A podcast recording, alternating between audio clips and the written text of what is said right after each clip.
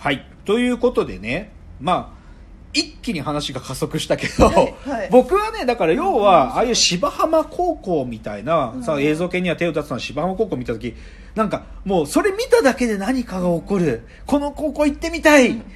それは小松左京のバージニア大学都市とかも、はい、いつかこんな大学行ってみたいと思うんだよ。うん、でそういうものがね、でそれはさ、なんでそう思わせるかっていうと、うん、要はなんていうのかな、長期的なグラウンドデザインがあってこういうものを作るぞみたいな感じじゃなくって、うん、こうその場しのぎに増改築を繰り返してったような空論城みたいな感じなんだよ、そこは。でもその空論城みたいだからこそ、そこにはさ、なんか危険な匂いがしてさ、ひょっとしたら悪いことやってる奴らがここにも混ざってたりとか、そういうものがさ、入ってるところがポイント。だからね、ちょっと真逆って意味で、こういうのは僕嫌いだっていう話で、まあこういう、僕伊藤豊洋さん否定するつもりないけど、こういう作る図書館を作るっていうプロジェクトがあって、まあ要は図書館を作るっていうプロジェクトがあってね、でこういうこうね、グランドデザインでなんかこう図書館でこんな風になったらいいみたいな、そんなね、なんかはっきりと書けるもんじゃないんですよ、ハードウェアっていうのは。その場しのぎで、しかもその時のご都合でいろんなものがくっつ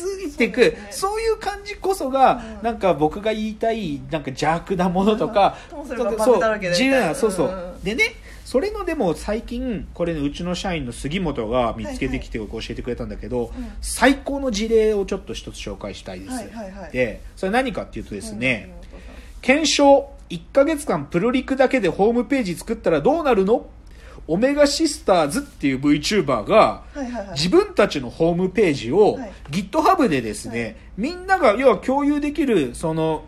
管理ソフト使って、もう勝手にだよ、ホームページをもういろんな人が自由自在に作り変えていいよっていう風にやってるの。で、これね、調べてほしいです。オメガシスターズ、通称オメシスっていう VTuber のホームページをみんなで一生懸命チクチクチク作ってるの。いろんな奴らが。そう、面白いでしょ、だからさ、徐々に成長してってるのよ。で、今も、現在進行形で新しい機能がちょっと追加されてったりとかしてるわけ。でね、だから僕ね、言っちゃうと、ハードウェア作るっていうと、なんか箱物つかなんか物作らなきゃいけなく気がするけど、でも、現代って、ネット上っていうかバーチャル空間に、こう、ある種のハードウェア、まあ、ソフトとハードが、なんかある種混然一体となった、そういうふうに自分たちで環境構築作れちゃうわけよ。だから、僕はね、その、まあ、言っちゃえば、その芝浜高校だとか、そのバージニア大学都市みたいに、増改築を繰り返すっていうのを言っちゃえば、ネット上でやればいいと思ってる。なるほど。で、その増改築自体を生徒たち自身で繰り返しゃいいんだよ。で、そうすると何がいいかっていうとさ、要は、先輩たちが作ったさ、その残したものも、ある意味ハッキングして作り変えたりしてもいいし、でも先輩たちが作ったものこそが伝統でありさ、そう。で、そこにはさ、なんか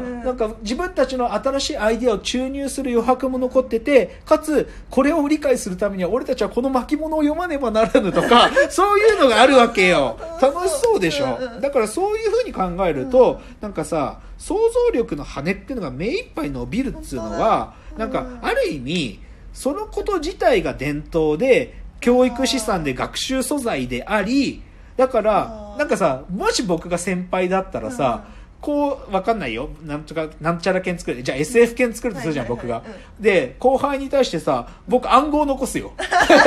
で、この暗号解いたやつが、俺の、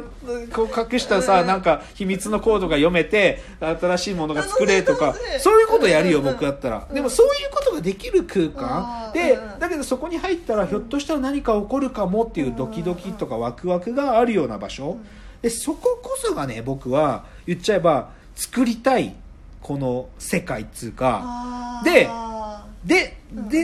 かつ、だからこそ僕は、もし AI が我が子のようにいたらね、AI はそういう学校に通わせたいっす。ああ、面白い。なんかさ、だって所詮、だって AI はさ、教科書に書いてあることなんかダウンロードしてさ、もう1秒で全部が分かっちゃうんだからさ、覚えることなんかないわけよ。だけどさ、このさ、そこ行ったらなんかが起きるかも、ドキドキワクワクっつうのはさ、どうやったって AI にインストールできないんだよ。で、それはさ、ある意味わかんないよ。これはちょっともう妄想だけど、でも、そういう芝浜高校みたいな場所があってさ、ここ行ったらひょっとしたら AI が、なんか秘密の取引で、なんか謎の仮想通貨とか作り始めるかも、とか、そういう夢が膨らむじゃん。膨らみますね。そう、だから僕はなんかそういうね、もう生徒たち自身が増改築を繰り返すようなハードウェア。まあ、ソフトウェア上のハードウェアと言ってもいいかもしれないけど、そういうものを作りたいわけ。そうで、そうそうだからね、ちょっとだけそういう意味では僕は真逆だって思ってるのは、はいはい、新井紀子さんがさ、新井紀子さん先生、あの国立情報学研究所であの東ロボプロジェクトをやってた新井紀子先生が去年か一昨年書いたあの AIVS 教科書が読めない子どもたちで、まあ、これ言っちゃえばさ、なんていうか東ロボプロジェクトの中でなんか国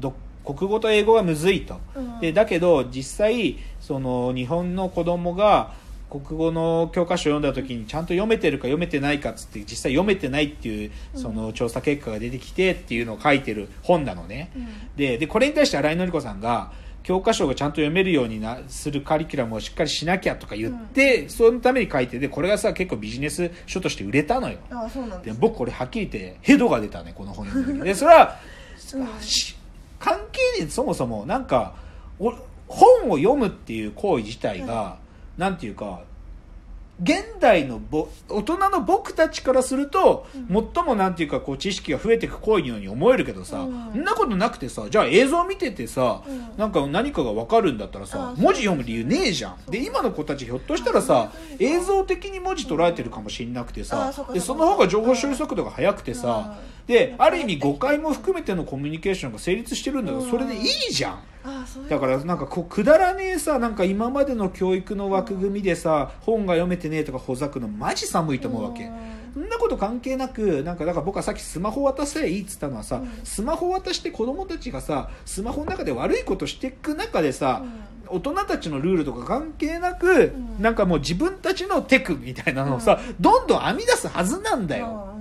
だから僕はこのアンチ新井紀子で、このなんかこう AI のとか言った時のこのね文脈が出てくるのもクソ寒いなと思ってるわけで、だから逆にだよ。だからそのね、僕が言いたいのはさっきから言ってる毒々しいものとか邪悪なものっていうのをどうやって取り込むかって話してるんだけど、でね、今これうちの会社ね、あの週に1回コンテンツ研究会っていうのをやってるんだけど、ここの中で最近やってるのは、まあ、今作ってるサービスにどうやったらこう邪悪さとかクソさって言ってたけど、だからクソコンテンツっていうのを最近はずっと研究してて、そのクソっぽさっていうのがどうやったら取り込めるか。だから今日ミノラさんがその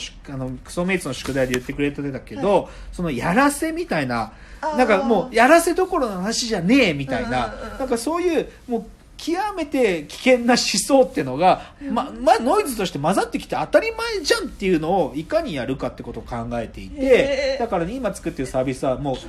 うね、クソがまみれ込んでひどいものになるはずなんですよ。でもそういうのがあって当たり前なんだよ。だってなんか大人のルールとかで関係ないくさものは作られてった方が素敵なはずなんだから。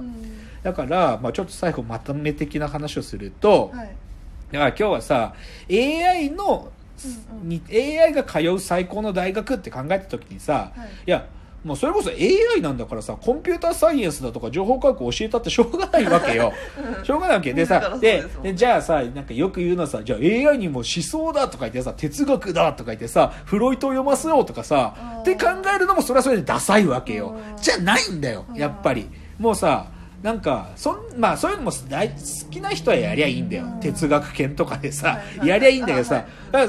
けどそうじゃなくって、僕の言いたいのはやっぱりなんかそのもう作りながらね、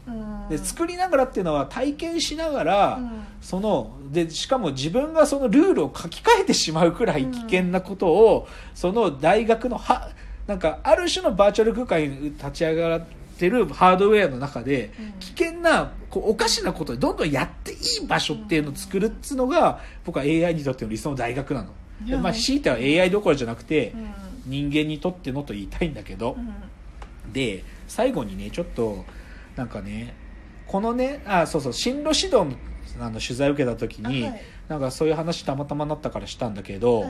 ヘタウマの話にしたよ。ヘタウマで、ヘタウマっつうのはさ、70年代くらいに湯村照彦さんなんかがさ、まあとか蛭子さんとかも書いてた、ああいうカテゴリーとかジャンルでさ、要はヘタウマっつうのはなんだか下手なんだけど、なんかこう、味があるものだよね。でだけどこのヘタウマジャンルの時にさ、大きく分ければヘタウマか、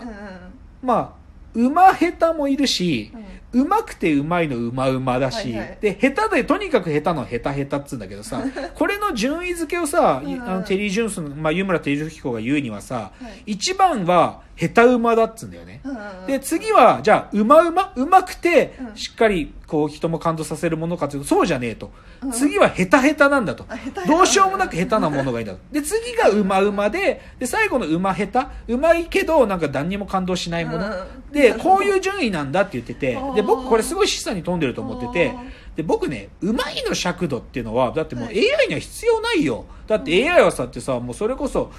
学校の教科書なんか一瞬でダウンロードして終わりなんだからさ、うん、うまいことなんか死ぬほどできるわけよ、うん、だから下手こそ身につけることなんだよ、うん、で下手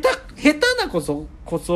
なんていうか最高の教養で、うん、いかに下手をやるかってことだと思うわけでだから僕が言ってるなんか芝浜高校とかなんかさっきの GitHub のやつみたいなのはさいいんだよなんか他のやつがどう思ったってでうまいねとか表彰されるものとかでも全くなく下手くそでもいいからとにかくやれちゃうみたいなことでそういうことをねやっぱりできるっつうのが僕は最高のなんていうか大学だと思ってるし学校だと思ってるっつう話っすね。だからその下手か分かんないですね。なんかその外れればいいってわけじゃないんでしょうけど。ああそうそうそうだからこの下手が弱さなの。あそうだから、うん、そもそも下手とか名指すのは外にいる奴らだけですよ。自分は夢中になって作るだけじゃん。だって映像系のあの3人がさ作ってさ自分たちは納得いってないじゃん。でもさあの聴衆たちは見てて感激してるけどでも自分たちは納得いってない。要は自分たちが満足すればそれでいいんで下手も上手いも関係ねえんだよ。っていうことが全面化できるっつうのが、まあ、僕は思ってる理想の大学だっつうことっすね。ということでじゃあ最後エンディングトークです。